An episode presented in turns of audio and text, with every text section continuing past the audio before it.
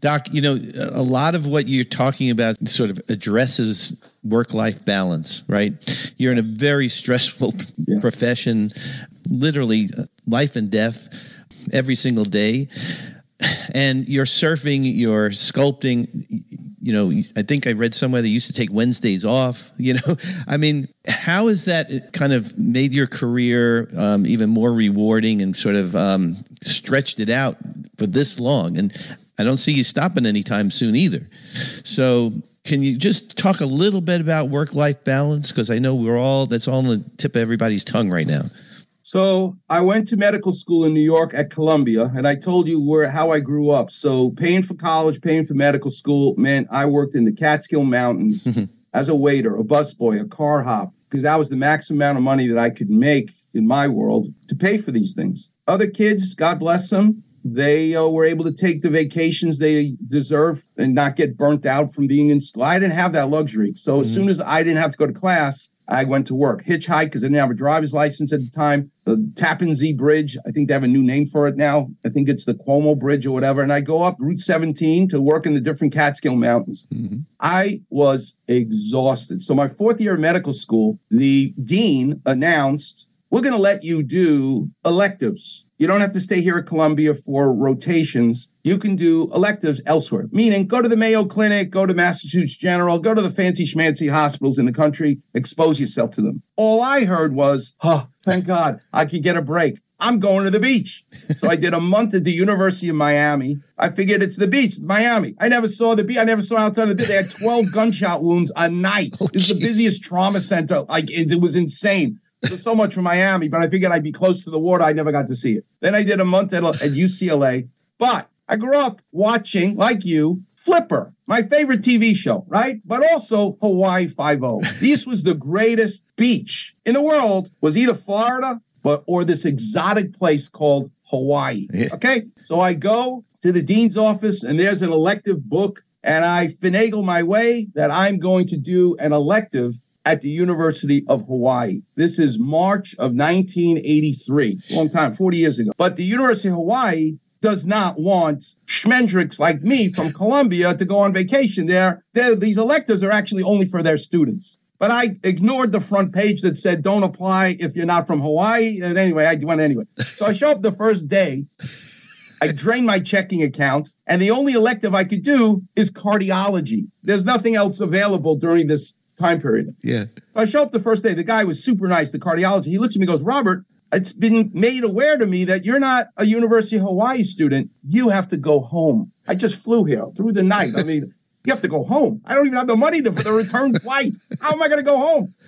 He says, no. And he was super nice. You could spend with time with me today, tomorrow, but you're going to have to leave. I said, oh, I'm going to have to leave. This is terrible. And just, he goes, listen, you'll, you'll read EKGs with me. We'll see patients today, tomorrow, but you're going to have to go home. This elective can't count for you. So he was super nice and he's wearing an aloha shirt, no white coat.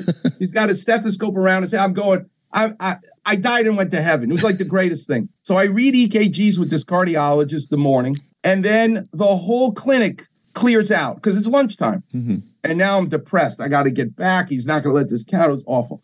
I'm eating my sandwich. All of a sudden, a nurse screams out, code blue, code, meaning someone's having a heart attack. Mm. And no one is responding. I'm eating my peanut butter and peanut butter and jelly. I'm a medical student. Please help, code. Blue. I put the sandwich down. I go. She looks at me. I look at her. This guy. She points to this 300 pound Samoan guy who they're doing a Holter monitor, and he's flatlined. Hey. He is going. Oh my God! I look in the room. Get the ambu bag. Get this. I start yelling at her. I jump on, and I'm I'm from New York. You know, county hospitals. I I could open your chest if I had to to squeeze your heart. I jump up on top of this guy. I hit him in the chest. Hey. I give him barking orders to her. start CPR. And you look at the monitor, and all of a sudden, boop, boop, boop, oh my God. She says to me, Oh my God, we saved him. I looked at her, I go, uh, that's the whole idea.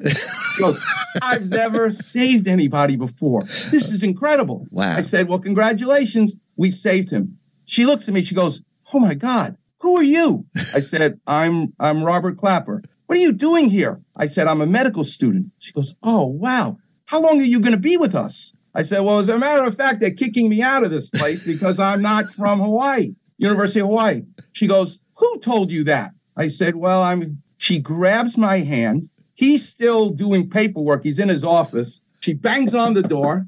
He lifts his head up. Yes. Oh, hi, Gladys, he says. Dr. Morris, do you know what this guy just, he just saved one of your patients' life. And you're telling me he has to go home? She says, I'm the charge nurse here. Honey, he ain't going anywhere. he, he, goes, okay, Gladys, okay. So I got to stay. Oh my okay? God. Now I got to find a place to talk about divine intervention, Andy. Yeah. Now, now I got to find a place to sleep, a flight. I have, I have no arrangements because I'm being kicked out. Long story short, I for two hundred dollars for the month, I get to sleep on this Hawaiian guy's couch in his living room, which was perfect price for me. And I and this guy wanted me to work during the day and then enjoy Hawaii in the afternoon, which was perfect. So the guy I'm renting the, the spot in the couch from says to me, We're going surfing. You want to come with us? I go, I don't know how to surf. I'm a Jewish guy from New York. What do I know how to surf? He goes, We'll teach you. So I go to the beach, Waikiki. This is the lesson. Here's a board. Follow me. I paddle out, you know, the little waves, and it's a sandbar. It's no big deal. I follow him out. He goes, Okay, when I tell you paddle as hard as you can, this is crazy. So I, he says, okay, the waves are coming. You can see the horizon. I turn the board. He goes, go, start paddling, and then just stand up. This is my lesson. I start paddling, I paddle. And I don't know if you've ever surfed before, but you're working hard, hard, and it, then it's as though God taps you on the shoulder and says, I got you, Robbie. Hmm. Stop. I got on my knees and I stood up. Very first time. And I'm looking at Diamond Head on this two foot wave. and I remember looking at going, okay, God, here's the deal. I am going to do your work for the rest of my life in exchange for one thing that I get to do this.